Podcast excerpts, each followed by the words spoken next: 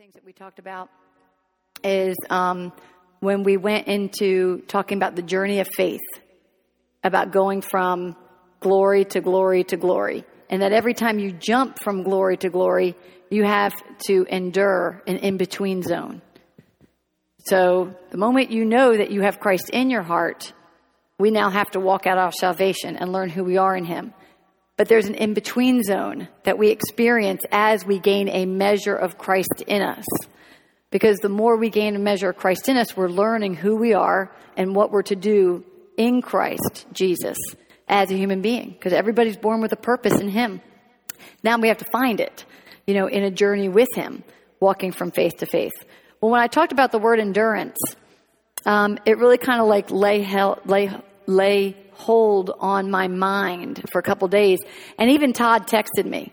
Todd texted me a verse. It was Hebrews 1035. So you're pretty close. 1035. Okay, everybody go to 1035 and 36 before we get into the chart. Praise the Lord. All right, 1035 and 36 says, Do not therefore fling away your fearless confidence for it carries a great and glorious compensation of reward. For you have need of steadfast patience and endurance. And we've been talking a lot about patience and endurance. So that you may perform and fully accomplish the will of God, and thus receive and carry away what is promised. Now, isn't this awesome? We all have a, a promised land, something that we are to know what is our fullness in Christ. But we have to go through change. Everybody in here has to experience his changes, and it's not just one time. You go through rotations of changes as you gain that patience, that endurance, that steadfastness, and you're accomplishing and getting closer to the will of God. As you grow, you're doing the will of God, you're gaining more of Christ in you, and you're becoming more aware. You're not, you don't get so emotional anymore, you know, because you know what you're called to do and what you're going to do. The first row is the person who's learning that God, there, there is a God, and that there is a Holy Spirit in them, and that Christ does want to dwell in them, and they're learning that besides a mom and dad and other people, God, Jesus, and the Holy Spirit loves them. So this person's learning that they're just loved. This person on this on this level is learning they are truly learning who they are because we don't always know who we are. We have to start changing and having our mind transformed to the word of God versus to what we've been taught to think, what the world thinks. And on the bottom row, when you get to your fullness, this is a person who loves people. Love one another as I have loved you. People on this, on the, when they're getting to this, they're loving people as Christ has loved them. Because through this journey, the Lord is loving us. It may feel like discipline, but in the turn, it's also He's loving us to help us. He knows how each and every one of us has to receive to go through the change. We have to choose to surrender to all the feelings and everything. But in that, it's, I love that verse that Todd sent me. Do not therefore fling away your fearless confidence. That means having your trust in Him. And this is where this doorway of change hit me because when we accept Christ in our heart, we have the Spirit. The Spirit dwells in us. But we still have to contend with our soul. So Christ comes the first appointed time to remove sin's power. So when we accept Christ in our heart, from that moment, regardless of what we know and what we don't know in our soul, sin can't overpower us. If we call in the name of Jesus, plead the blood, even if we don't know the word, that power cannot overtake us. Christ reveals himself a second time to remove the residue of sin.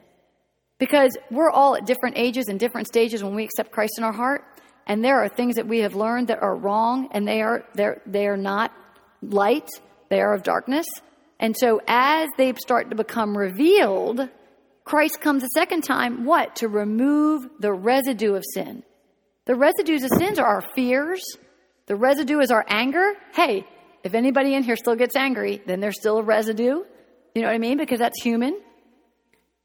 lusts, perversions, love of money, pride, sickness, demons. All these things are residue that we don't even have, we don't have to, if we just know that it cannot overcome us, well, then the Lord comes a second time to help us overcome them. The moment you feel an anger, the moment you feel a fear, and you invite Him in, he, it, it's got to flee. The, the enemy has to flee. But yet, it's when we keep regoing occurrence, when we keep dealing with anger, when we keep dealing with fears. Well, that means something in us has a doubt. We have doubted that, that we have doubted that he has removed sin's power. You know, because that's what happens. We have to deal with the forces that are all going on around us.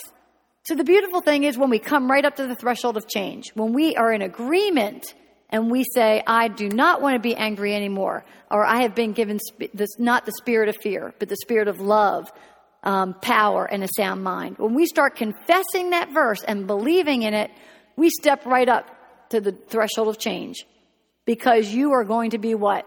A conflict is going to happen. A trial is going to happen.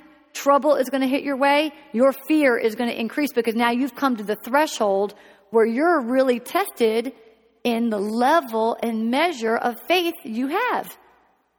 And the whole goal is, is to get through that door because the receiving is another level of Him, another level of trust in Him, another level of faith in Him, another level of belief. So everybody kind of understands this. Does anybody have any questions about this chart? Because this is the process where in the change we're learning steadfastness in the word. We're learning endurance. What? Because the conflicts, trials, and troubles and fears try to get us off course. People, you know, the darkness and light uses people, you know, to try to get us off course. But you know, most of the time it's just a test. It's a test. It's a test for patience. But when we've achieved at that threshold of change, when we have experienced the trouble, the test, the trial, and we stood on the word, we didn't stand on the rock of the offense, we stood on the rock of the word. All right? You come through that door, and even though you feel all the trouble, you're like, I got it. I, I don't feel it anymore. I'm not angry. I'm not fearful. So great. You enter in now into a rest. And that's what I want to focus on tonight the rest. What is rest? Because you think that once you cross that threshold and you've passed the test, you automatically think you should what? Receive, which is the promise. Because he tells us that in this verse. He tells us, For you have need of steadfast patience and endurance, so that you may perform and fully accomplish the will of God. Well, the fully accomplishment is when you're sitting in the rest, when you can actually rest and know you've already passed the test, but yet you haven't yet received. This is when we gain possession. This is a time where we're gaining possession in the rest. Let's turn into the rest. Let's go to Psalms 37 7. Psalm, Psalms 37 7. And it says, Be still and rest in the Lord. Wait for him and patiently lean yourself upon him. Fret not yourself because of him who prospers in his way, because of the man who brings wicked devices to pass. When we've already, we've come up to the threshold of change, we've accepted the word, we're standing on the word, the Lord now puts us in an endurance timing. In between every in between zone, the rest is longer. So every time you grow, your endurance goes longer. It's like training for a track race. If you're going to run a marathon, you can't go to that marathon, stand on the line, and how many miles is a marathon? 26 miles? What? 26.2? You can't go on the day and not have practiced, right? You cannot go on that day and your body has not experienced what? A change. Your body has to go through change for you to endure the long race. So think about it. This is, this is the marathon. There's got to be a marathon between these two people because your steadfastness, your faith, your endurance is being tested. I love this because, You know, that first top over here seems like you had a lot of residue. You had, because the darkness is the residue that he hasn't come the second time yet to remove. But think when you go here to here, you have what? Less residue. You have less residue, less residue, less residue. But guess what? You got a longer endurance, a longer endurance, a longer endurance. Do you get this? So here, even though we're getting rid of all the things that are not of God, we still have to be able to what? Endure. And that word endure kept hitting me, hitting me, hitting me the moment I said it because I did not plan to say it last week. But when I said it, it hit me because I know when I look at this chart and where I'm at, well, yeah, the endurance gets longer in between the change. it gets longer because he's going to, he really, he, it says anything that is of God adds no sorrow to you. So he's going to really test you before he's about to what? You're about to receive. So he reminds us in Psalm 37, I love, in 37 7, be still. The moment you know you passed that test, don't look back, be still. Don't worry about, don't worry about what's going on. If you've passed the test and stood on the word of God, that in the rest is when is when the opposition comes to get you off course. And the opposition is people trying to convince you you're not doing what God wants you to do. Because you're sitting here in rest, not doing anything, just kind of like you're at peace. Things around you may not be at peace, but then things start coming to you. You need to do this. You need to do that. You're not doing what God wants you to do. Things to try to get you out of that rest because darkness wants to do everything not to get you to receive the promise of God and to get closer to your will of God. And so isn't this awesome? It's like it's like building up for a marathon. You know what I mean? And it doesn't make a difference where we're at, you know, because we're all going to receive eternal life if Christ is in us. So we have none of us ever die. We have to die of our flesh, but we don't ever really die. We go up to heaven. You know, I was thinking about this. The three desires desires of the flesh, desires of the mind, desires of the spirit. Well, what happens is you get a desire in your spirit, then your mind decides how it wants to make it be, and then you kind of produce it with your flesh. When we're supposed to rest, and in the rest, we let God do it. Everybody turn to Proverbs 16. This is awesome. The Lord gave me this this morning. It was just so awesome how He gave this to me. Proverbs 16 says, The plans of the mind and orderly thinking belong to man. Okay? Belong to man. But from the Lord comes the wise answer of the tongue. All right, when we are in rest, the first thing Satan wants to try to do through situations, through people, is to get us to what? Say the wrong thing, get us in a total different mindset that I, you know, I think this is, is funny because the plans of the mind and what we think are orderly thinking is not what God thinks. And that's where we're going through the transforming of the mind. An orderly thinking, orderly thinking belong to man, but from the Lord comes the wise answer of the tongue. Man, we got to watch what we say, especially when we're in the rest.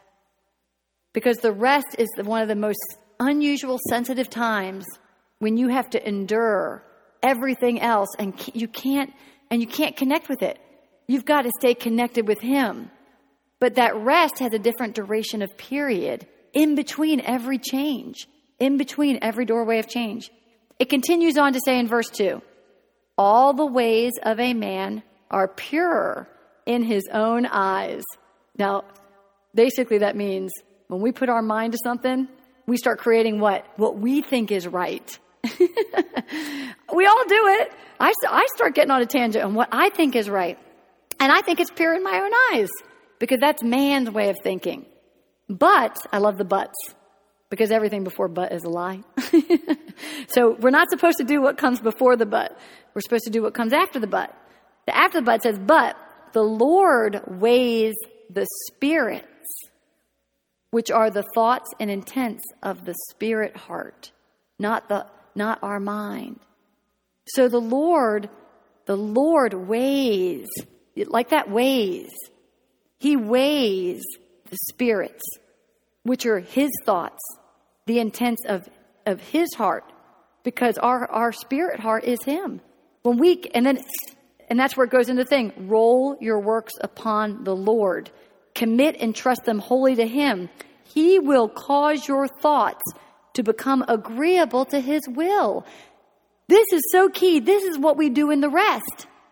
We roll our works, we roll our mindful thoughts, we roll all that stuff up upon the Lord and commit them to Him wholly. You know, when we counsel with people over here, one of the first things I love it when somebody comes and gives us a presentation. After we're done, they're telling us everybody everything they think they, they should be doing. You know what I mean? Because that's normal. That's I'm not. There's nothing negative about it. It's normal for us to want to think out our life and think out our plans. And I love it because there's always that silent question when nothing's being said. Well, have you committed it to the Lord? And then a person, light bulbs go off. And some people say, no, I haven't done that. I kind of think he already knows about it. Well, does he know it because you planned it in your mind or because you've really talked about it to him? Rachel had to get an iPod cover, you know, and she was talking to me. She was searching, her mind was searching for everything that she wanted. I asked her to commit the iPod cover to the Lord. Let Him show her. Even in everything we do, we should be committing to Him. I know this is silly. Even what we, even what you wear every day, you could say, "Okay, Lord, look in your closet. What do you want me to wear today?" Because He knows who you're going to see, what you're going to see, what might draw somebody to you. We're supposed to be committing everything unto Him. And that's what happens in the rest. When you're in the rest, you're skipping, and you're happy, you're committing everything to Him, and you're not worried if you hear Him or not. You're not, you're just, you're, you're skipping it out because you know you're in that rest to gain another measure of Him. And when you know you've passed the test, now you've got to sit in the rest until the receiving comes. Because everything of God in receiving comes unexpectedly. So I love this. Roll your works upon the Lord, commit and trust them wholly to Him. He, here's the promise, will cause your thoughts to become agreeable to his will. And, I love this, addition, so shall your plans be established and succeed. We all want to succeed. We all want to succeed, and we all want to succeed for what God has for us. Nobody in here doesn't want to succeed in what God has for us. And even when we get off on the tangent and we realize that, hey, just get yourself right back on it.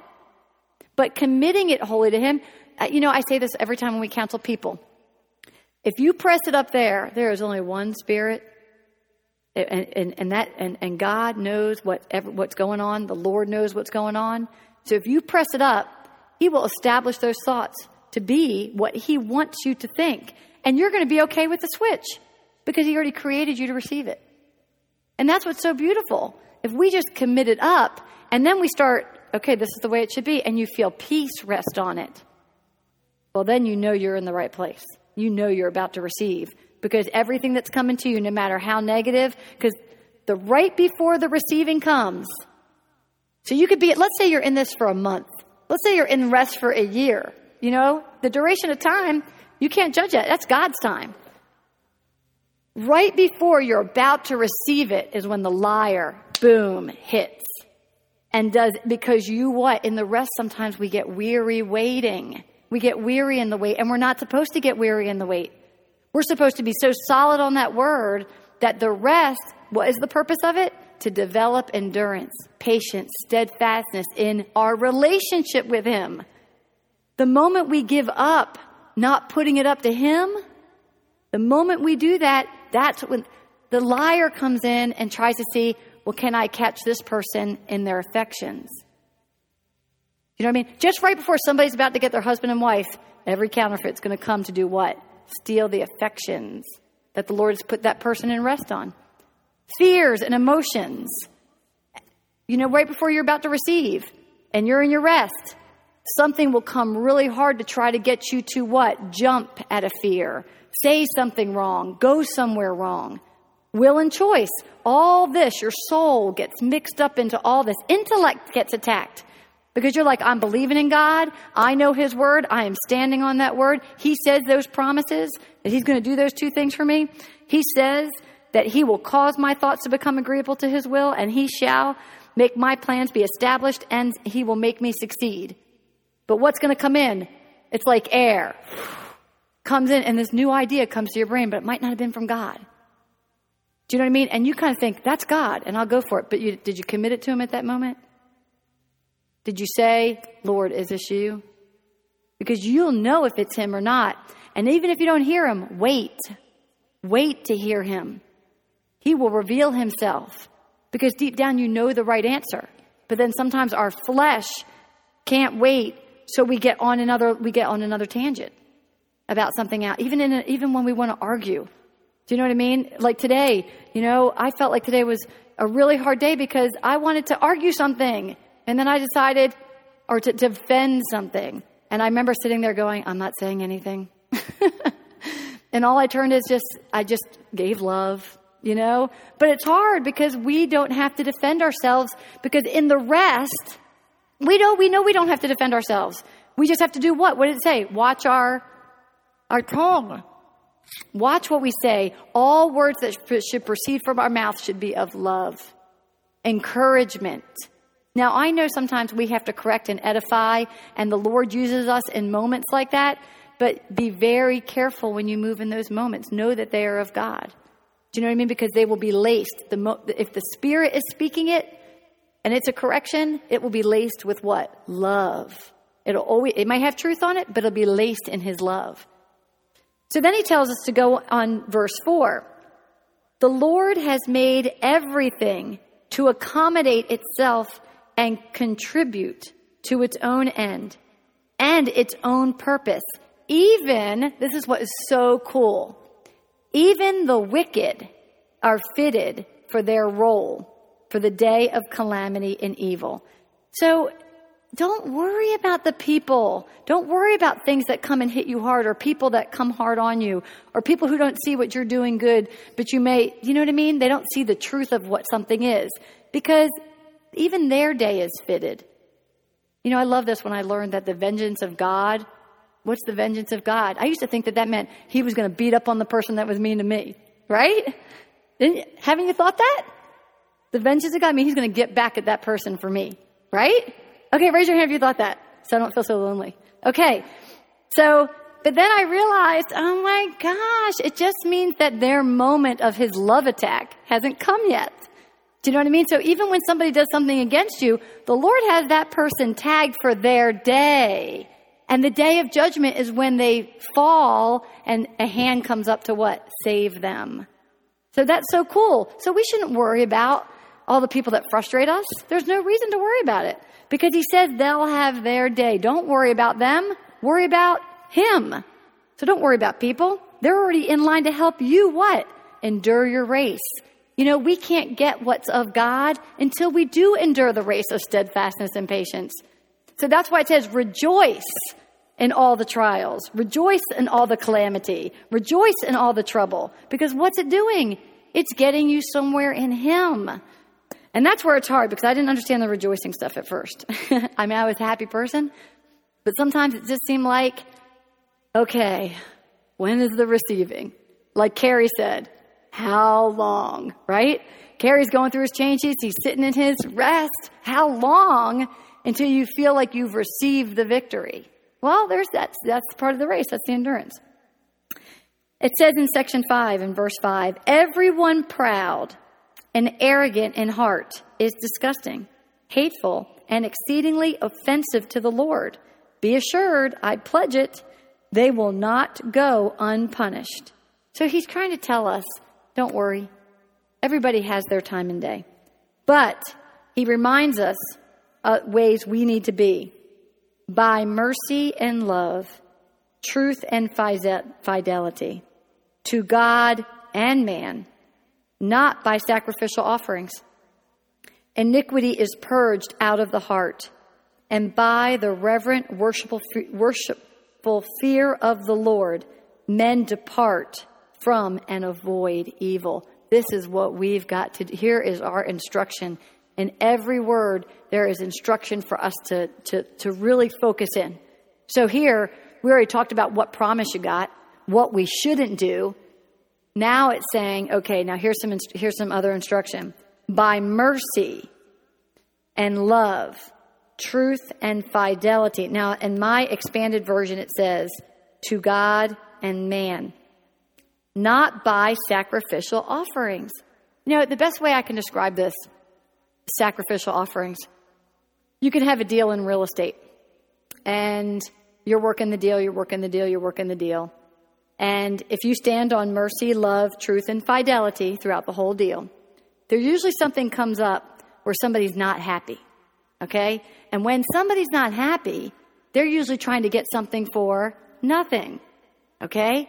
And so usually, sometimes you get so tired in it, you just do the sacrificial offering and just say, just give them this, just give this to them. And avoid going through the trial. Okay?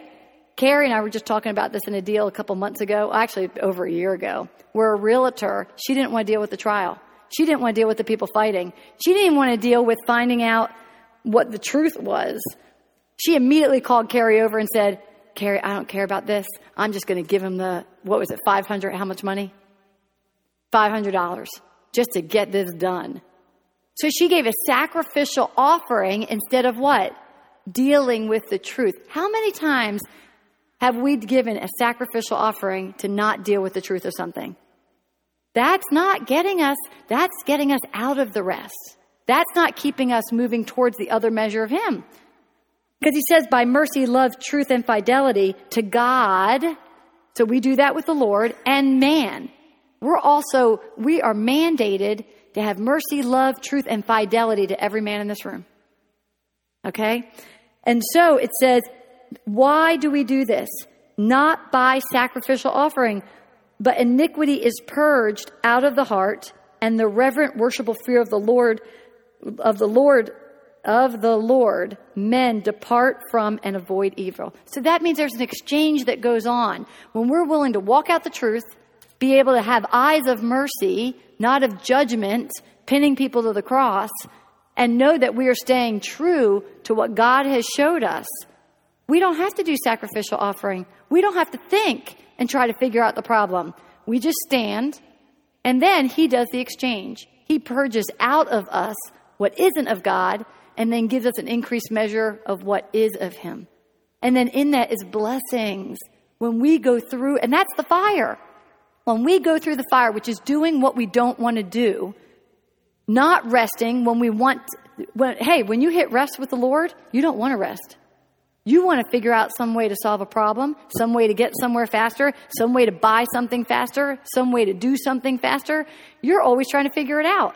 But the moment that starts happening and the increase happens, that means God was just about to give you the blessing.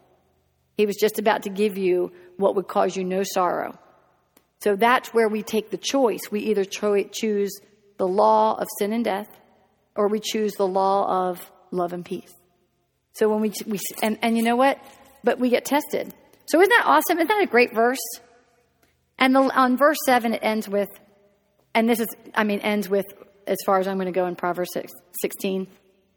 It says, When a man's ways please the Lord, he makes even his enemies to be at peace with him.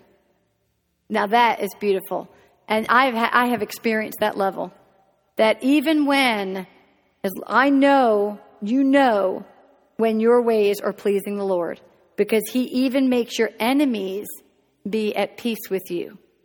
And most of the time, you don't even know who your enemies are. but in the, the rest prepares you for that. Everybody turn to Hebrews 4 1. Hebrews 4 1.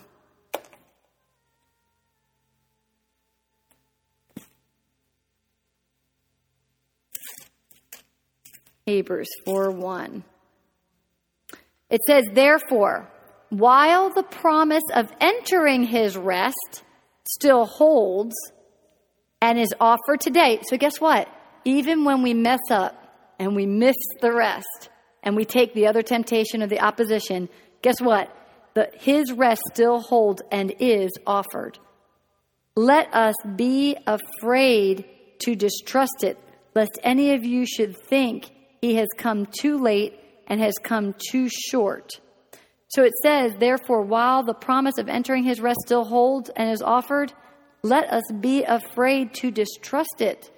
That means in the rest, you don't get so confident in yourself. You get confident in him and stay humble in him and distrust any of your flesh and distrust any of your mind. Because we already read in Proverbs that you can't trust what your mind plans. You have to commit it unto him. He'll cause your thought to be at peace with you. But once you follow through with it, don't get cocky in your flesh and in your mind. You stay confident in the peace that's within you. Because everybody in here has a journey to walk out to get to another level of Christ. There are people in here, we have other places to go, other places to be. We have an actual destiny of where we're supposed to go. If we follow this little pattern, we get through it faster. And that's why he says, distrust ourselves. Only trust him. We are to distrust that, that, that level of confidence and just be humble in his word. Has anybody ever experienced that? You get that little bit of spiritual confidence. Do you know what I'm talking about? And it kind of can mislead us. It can mislead us.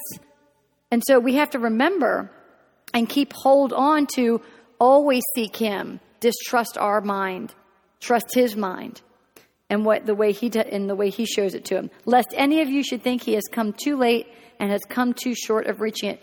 Everybody has even when you stumble you have the chance to re-come back. Everybody turn to hebrews 4 jump down to 4 9 it says in 4 9 so then there is still awaiting a full and complete Sabbath rest, reserved for the true people of God. That is a promise. We all are to receive this level of rest.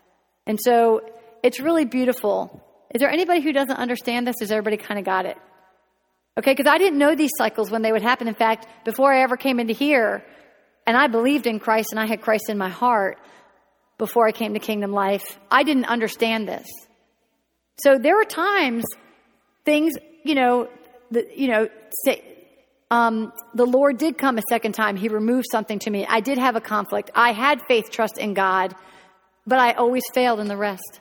Always failed in the rest. In fact, when I started studying this chart, because I didn't know the word, I didn't stand on his name. I didn't even know what the blood was all about.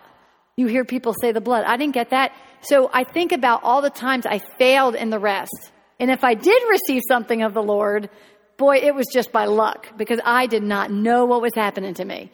But now that as, I've developed over the past four years, man, that rest is awesome because it's really when you're not even supposed to worry. You're not supposed to have any anxiety. You're not supposed to let anything, you know, affect your hearing except for His Word. And you stay in that isolated place with Him, waiting. It said, Those who wait on the Lord, they will be so blessed. Well, this is cool. I went to, um, somebody gave me this book, just it's like one of these little fast reads.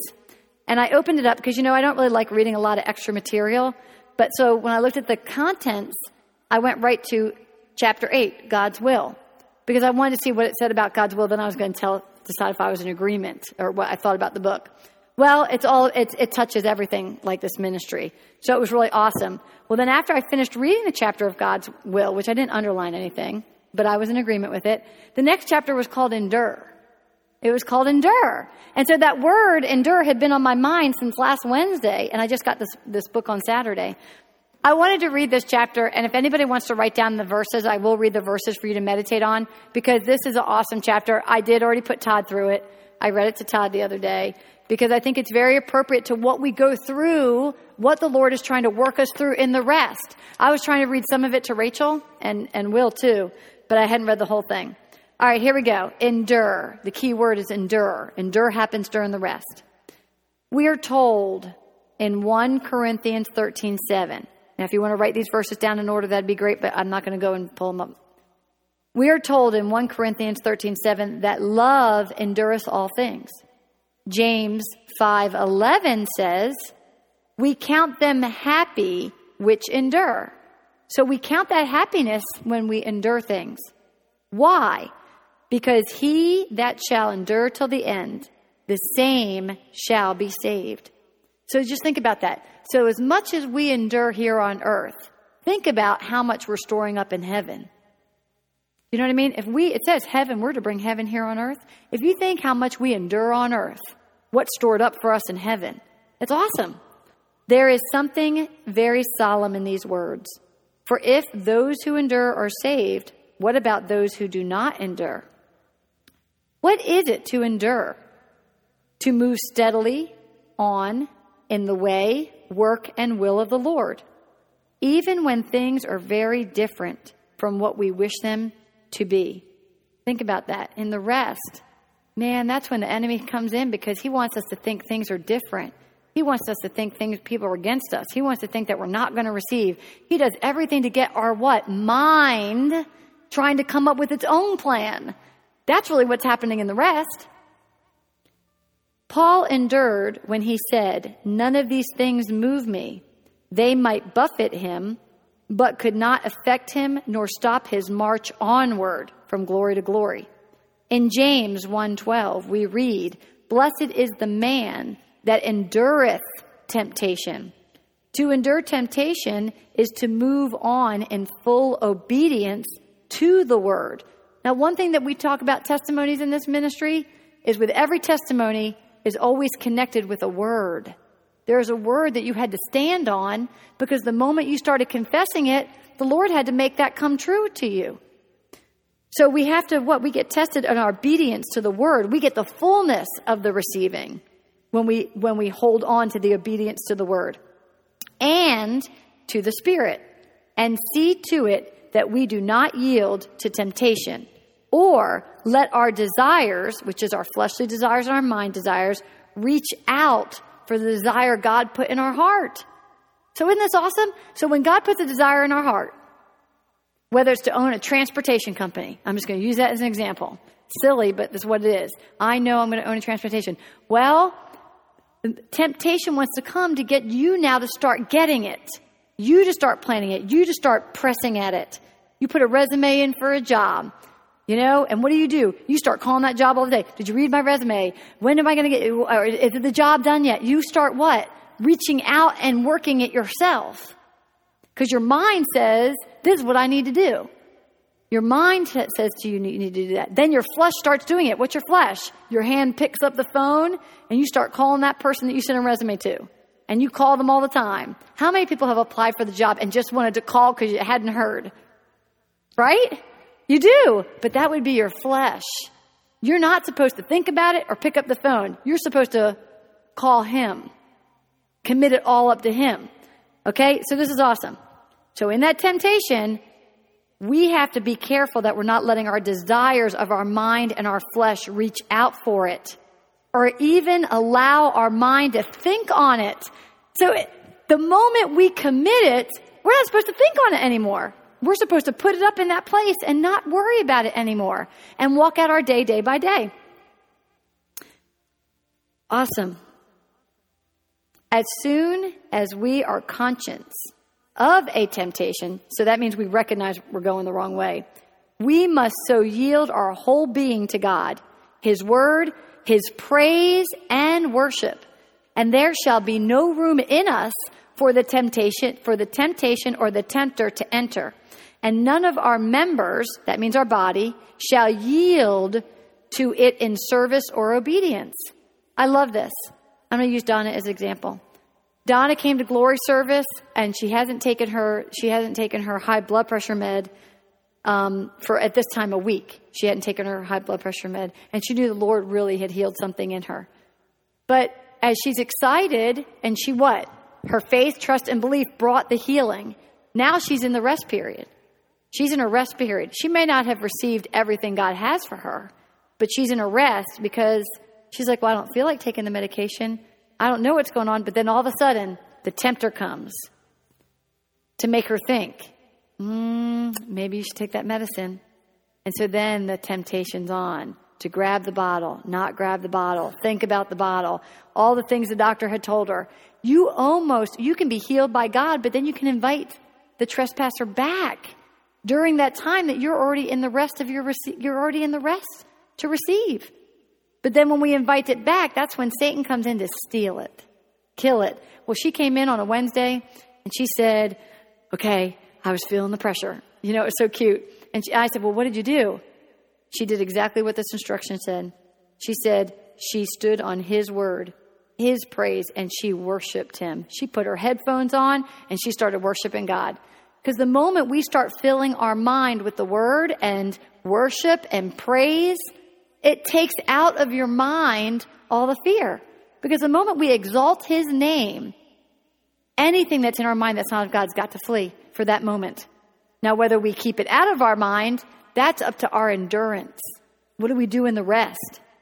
So, the word, his praise and worship, that there shall be no room for us or the tempter to enter, and none of our members shall yield to it in service and obedience. So she wasn't obedient to the med. She wasn't in service to the med. She wasn't enslaved to it. She chose, she chose God by worshiping him.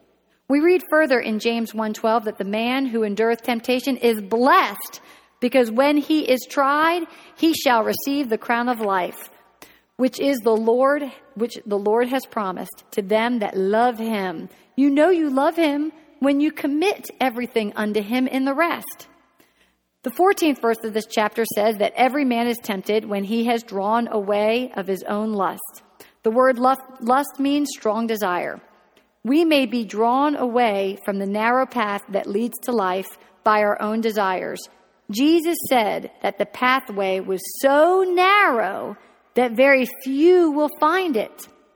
This pathway is so narrow, this rest time, very few find it. I even said I had Christ in my heart before I came this ministry, but guess what? I didn't know how to get into the narrow path. I didn't know how to get through that tight spot when every oppression, and here it is. It's right here. Right when you're about to enter into the fullness of the promise, you have to enter, it gets what? Everything gets really tight. Tight, tight, tight. This is a doorway of change.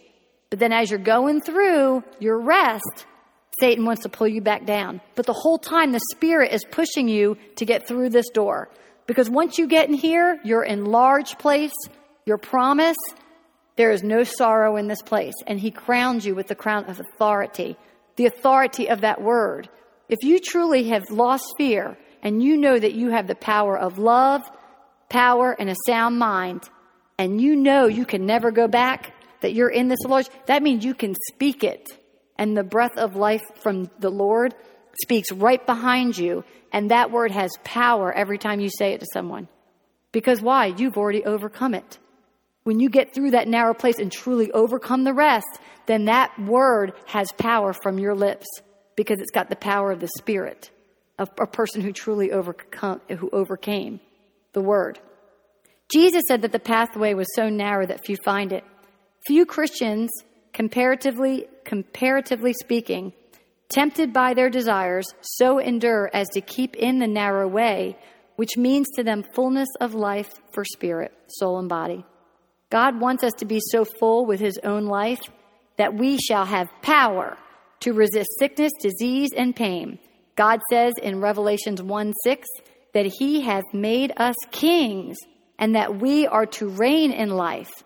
Romans 5:17 says, "But it is only those who endure, waver not, fail not when tempted, who really reign and who receive the crown of life." For the word said, it is for those who love God, and the test of love is tested. Our test of love is tested every time. Are we going to hold on to that word? That's loving Him when we hold on to the word. In 2 Timothy 2 3, we are commended, commanded to endure hardness as a good soldier of Jesus Christ. It is so easy to endure when God is blessing us and people are pleased with us. But in connection with this, Paul says that his suffers as an evildoer, even undue bonds. That means when we suffer things that we shouldn't have to be suffering. Did you ever suffer in that way? When you had done your best for God and you've been good to people and you had walked in His Word, did someone find you at fault? Did someone criticize you? Did someone judge you? Did they condemn you and represent your work as bad? Right? How many people have felt that way? Because it's going to happen. Did you endure it though quietly walking as though that they had praised you the whole time? How many people can take someone yelling at them and then looking at them like they're praising you? right? That's tough. We want to defend ourselves. We're not supposed to. That's part of the enduring of the race. In the rest, can you keep your tongue under control? And look at that person like they're praising you, not that they're criticizing you. Because if you're being tested, that means you what? Love him. So anytime we're being tested, it's the, it's because he's, he knows we're loving him. You know the, when you're spending time in the Bible and all this stuff starts coming at you, be happy because that means you're loving him first. And that's the proof that you're loving him, the tests, the trials, the conflicts. The world tells us different. The world makes us think that you're supposed to abort, avoid, give the sacrificial offering when someone complains. Don't worry about the truth. Just give the sacrificial offering. That means, you know what that means? That means put the band aid on a problem. Do you know what I mean? And cover up dealing with it sometimes. That's the sacrifice. We're not supposed to do that in the rest. We're supposed to walk through every trial and just stand on the truth, stand in love. It's so awesome. I love this because there isn't anybody that doesn't feel this way. Did you, did you then endure by continuing to work as God's word led you? Did you keep a sweetness? Did you keep gentleness? This is Galatians 5:22. Did you keep your meekness? Were you lowly? And never a word looking or feeling against the other person. You never let another, you know that thing? Never let them know you sweat. Okay, it's just the same thing. You never let them know that you're hurt or you're feeling like they're against you. If you were hurt, sad, offended, or willful, and you murmured, you grew slack in your work, and you did not endure, did you bear the trouble with long suffering and joyness and joyfulness, like Peter and John, who rejoiced that they were counted worthy to suffer for Christ's sake? Did you work, did you walk on as Paul did, not being moved in purpose or feeling? That would be enduring. When those who, those for whom you have borne and done the most, forget it all. And do you evil, do you do evil in return? Do you endure like Jesus, but never saying a word of defense? Isn't that amazing? Jesus already taught us how to stand without saying anything, even in all the rejection even in all the shame, even in all the unforgiveness that was hitting him. Endure it like Jesus by never saying a word of defense for yourself and serving them whenever possible as though you did not remember the wrong. That is enduring. That is the rest. Do you meet, do you, do you meet scarcity of money? Oh, I love this one because I remember going through this when I was younger. I remember feeling like, oh, I don't have anything. Do you meet scarcity of money, food, clothing, comforts, and necessities of life cheerfully? Without talking or even letting anybody know that you don't have? Like Paul learned to be abased? Have you ever toiled for God and seen his work prosper in your hands after you have made the great sacrifice for it by not talking about it? Isn't that powerful? When we really hold on and we commit it onto him, we don't have to talk to any man about it because he will cause that to come into your hand if you can keep it. If you can keep it in your heart. And you will always know that when you're really trying to keep something in your heart, guess what happens? Your spirit heart. Guess what happens? Somebody always tries to what? Come and get you to talk about it. Talk about it, talk about it, talk about it. And so it's crazy. I, I giggle at this because it does happen. It does happen. It's just like this. Right? Are we all in agreement with that? It is, it's just like this. Did you smile and care, not for the approval of people, because you had the approval of God and that satisfied you? Does that really satisfy us? That we have the approval of God in the rest? Or are we worried about the approval of people? Did you keep free from all bitterness and rejoice that the work did prosper?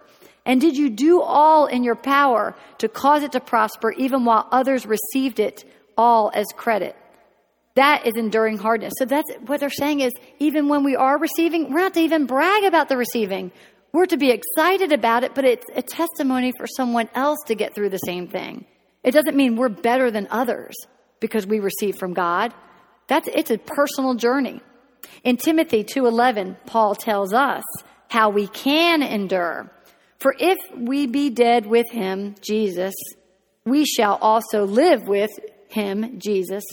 See how the thought of endurance is linked with life, but death to our own flesh, death to our own mind desires, death to our own choices, death to our own comfort must, I underlined it. I, I, I highlight all the words and underline it. Those things must precede the fullness of life. That means we can never receive until we put to death our flesh. That means our flesh acting on something like picking up the phone, our flesh acting on a fleshly desire, our mind desires. Can we actually, can we actually stop, captivate the thought, and then commit it to God before we commit it to our words? Can we, can we make the right choice and comfort? This all must proceed before He grows in us. That is, that's when He wants to put more of His fullness in you. The moment you do those things, they must come first. We are also told that we can endure by keeping our eyes on Jesus and not on people, enduring as seeing Him who is invisible. Hebrews 12 7 speaks of enduring chastening. And in the ninth verse, which we read tonight, is the assurance that we endure and we shall live. Jesus came that we might have life, but to know him, the fullness of his life, we must endure. How do we meet the trials? When God delays answers to a prayer, do we continue to believe just as though we saw the answer? Or do we carefully and fully meet all the conditions that He has shown us and asked us for the things desired? Believe that we receive when we pray. Rejoice, thank, and praise God as we would if we could see, feel, or use the thing for which we prayed for. Are we kept from our fear, questions, doubts, wavering? This is enduring. When God permits people or things to cause us suffering, we must rejoice. When our efforts for Him and He causes seem to fail, because in the rest, sometimes you're going to feel like what? You're failing. You're failing the test because you said the wrong thing. Are we as full of trust and courage and work as we would be if we were seeing great results? In such a case, our endurance would be based on what he, said, he has said, knowing your labor is not in vain. We labor in rest. We're supposed to be rest, right? But the endurance feels like labor because it's what? It's mental labor, it's the battle of the soul. In due season you shall reap. He shall go forth, and I like this. He, Jesus, that he, I mean, I'm sorry, us, that goes forth and weeps, bearing precious seed, shall doubtless come again with rejoice, bringing his sheaves with him.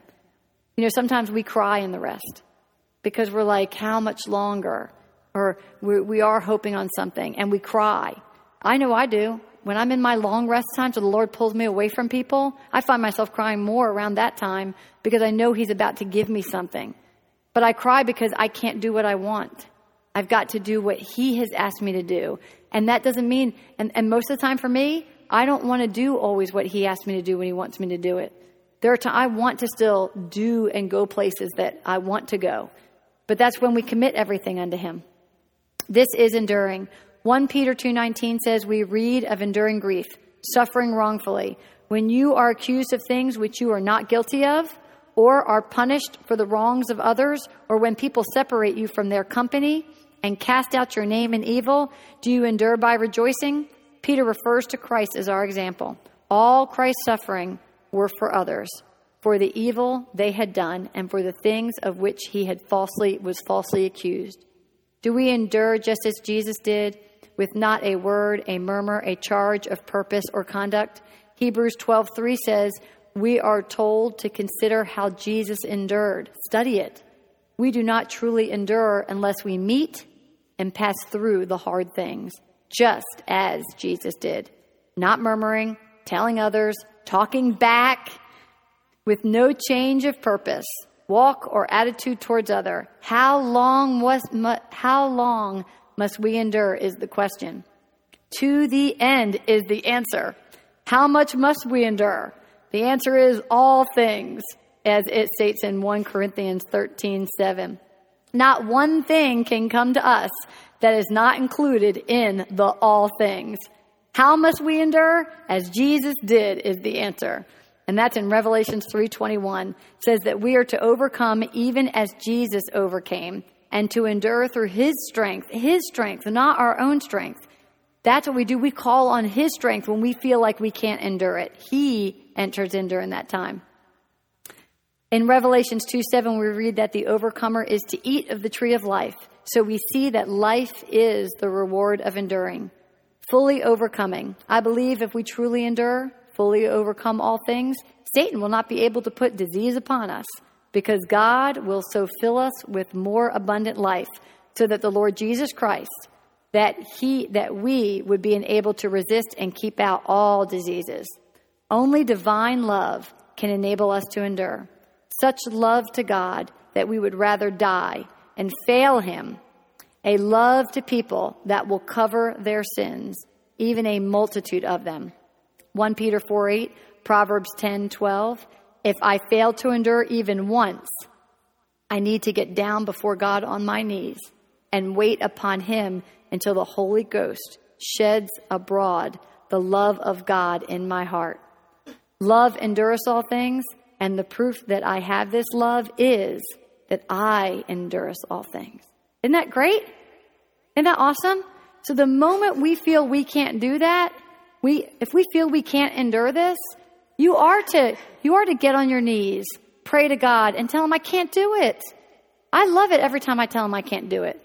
And it's weird, you know, you get on these modes where there is confidence in your flesh, confidence in your mind. You're like, I can do this, I can do this. Do you know what I mean? Gene asked me to, and Carrie to run the glory service. When he told me I was going to do that, I'm not going to lie. I was like, I can't do it. And then I was, I mean, because I've never led a service like that. So it's new to me. But guess what? I can do all things through Him. So all I have to do is what? Hear Him. Do it with Him. So you believe it. I feel like I've been crying a lot this week because I feel like I've got to do this. So I say this in humbleness that the glory service is going to be a great glory service because I know I can't do it. I'm just going to come and help lead it. But you know what? And that's, we, if we can look at all things like that, that we enter in, whether it's applying for a job, working out with people in a situation, um, you know, entering into new realms, we are always about going through this doorway of change, becoming greater in Him and less of us. And then we start doing things that we can't believe that we could even do because we're, we couldn't have done it. We could not have done it. So, uh, you know, praise the Lord. Enduring, enduring is the test that He looks for to see will we hold on to Him at every moment. You know, and do we, don't let your flesh get puffed up. Don't let your mind start establishing it. Do exactly what Proverbs 16, 1 through 7 says. If we meditate on Proverbs 16, 1 through 7, it gives us all the answers that we need to get through. I loved it when Jesus turned to Peter. You know, when, when Jesus got his 12 disciples, they were not ready for Jesus. He just says, come follow me. They knew to say yes. They didn't know all the things that they had to learn. In fact, Peter was the most difficult. Peter It was very difficult because Peter, even when the Lord turned to him, and said, Peter, do you love me? He was like, yes, I love you. He's like, Peter, do you love me? He had to ask him how many times? Three times. Because Peter was the one that said to him, when he said, I'm going to have to go to Jerusalem and I'm going to be beat to death and I'm going to die. He said, No, you're not. We're going to do this. We're going to do that. We're going to do this. And he turned to him, Jesus turned to him and said, Get behind me, Satan. Here, he loves Peter, but called Peter Satan. he said, Get behind me, Satan. Why? Because Peter was trying to hold him back from the will of God. And see, Jesus had to be secure. He had to endure and know that he was doing what God told him to do. You knew they were one because he could go walk that. But even his closest people, Peter, like Peter, who didn't want him to go, tried to stop him. But Jesus stayed firm in his instruction get behind me, Satan. I've got to do the will of God. And that's how it feels with people in our lives. When the Lord calls us to do something or be in isolation or focus on something, we can't worry about what all our friends are thinking. Because if he has us in a line, love your friend, but don't worry if they're thinking you're not doing the right thing. Do what the Lord is showing you. And you know it. You know it. You know you hear from God if you've committed all the thoughts to him. But if you if you're like, well, I haven't really talked about God that, then okay. I always tell Rachel, go talk to God and come back to me. Commit it to God and then come back to me and talk about it. I can't solve a problem for her. I can't I can't help my daughter. She she can get all her answers right from God. I'm here to support her to figure that out. That's what we're supposed to be to each other. Support each other to figure it out with him and endure the rest.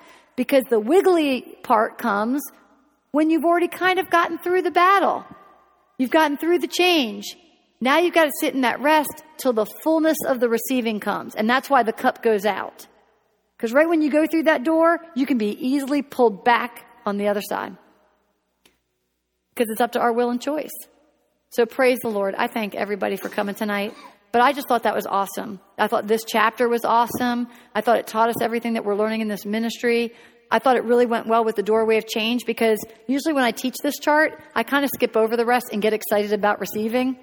But you know what I've learned? The more I go through the journey is the rest.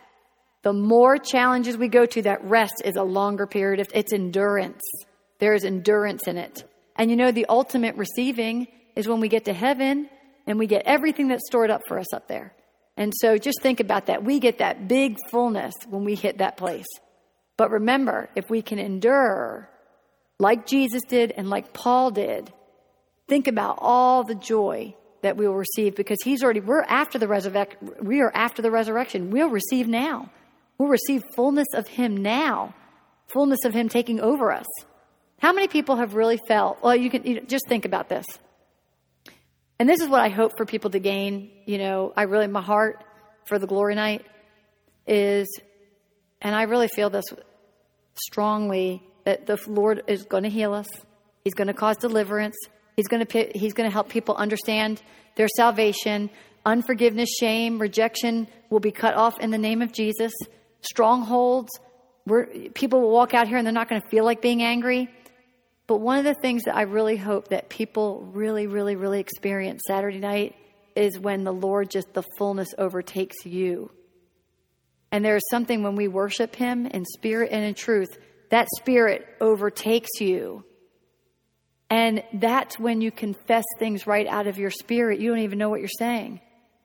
Because it comes, it overtakes you, and you know you have to say it. You know you have to do it. I mean, I, and I know some people have seen it like sometimes the spirit, I feel the spirit breath take me over. It takes in and takes out my breath and takes in his breath. And then I just don't know what will happen to me after that. I could cry. I could, you know what I'm saying? I could speak something. You don't know what happens. But you know what? When I worship really hard and I press through that narrow place in worship, his breath, I feel the exchange. It overtakes me. And so my prayer is for people to feel the Spirit rise in them and overtake them. Because when you start knowing that, you know what I mean? And you start getting confident and that He possesses, He can possess this body. Do you know what I mean? In His fullness, the joy, the happiness, the peace, the days after you experience that. I don't experience that daily. I only experience that when I press into other realms of worship. And I know I've experienced it in this ministry when we press into other realms of worship where the breath overtook. And but then the days after that, I feel like the happiest. I feel like I'm just relaxed I don't worry about fears. I don't worry about anything. That's what he says. If you rest in my presence, he is faithful to fulfill you and to give you the peace and the rest and the deliverance and the salvation and all these healings. And then you, when you know that you experience that, it's like you just want to grip on it and know that nothing else can change you. So you just hold on to that plow and you don't look back. I don't want to think back of the old ways. And anytime, you know what, when I don't worship or if I have days where I kind of, I'm not even, it's very few days, but like if I, if I go and I'm not in that word or I'm not getting something every day, I don't, I start feeling like I'm getting on back on the worldly level. Do you know what I mean? You're, you can feel it in your skin. So my hope is for people to start getting that spirit exposure in them to feel that fullness and know that, um, You know, there's, there is, there's just nothing like it, you know, and that gives you the confidence to get through the changes, to get the gift and the, and the receiving of Him. So praise God. Does anybody have any questions? No? Okay, let's pray. Father, in the name of Jesus, we love you with our whole heart, our soul, and our mind. And Lord, just as the first commandment said, that we are to love you with all of our heart, all of our soul, and that we are to put you first in everything. So, Lord, we focus on Proverbs 16, 1 through 7. And Lord, we roll and we commit and we give everything unto you in every choice and decision, Lord, because we know, we believe, we trust, and we have faith that you will cause our thoughts to be your thoughts. And we will meet those thoughts and those directions that you give us so that we can re- receive the fullness of your light, the fullness of your love, and the fullness of your truth. For Lord, we love, we love, we love, we love to read, meditate, worship, everything that has to do to exalt you. For it is your glory, it is not us. The more we submit ourselves to you, we recognize that you are the one that gives us the power and that you are the one that heals us and brings us our true deliverances. So we love you, Lord, in the name of Jesus Christ. Amen.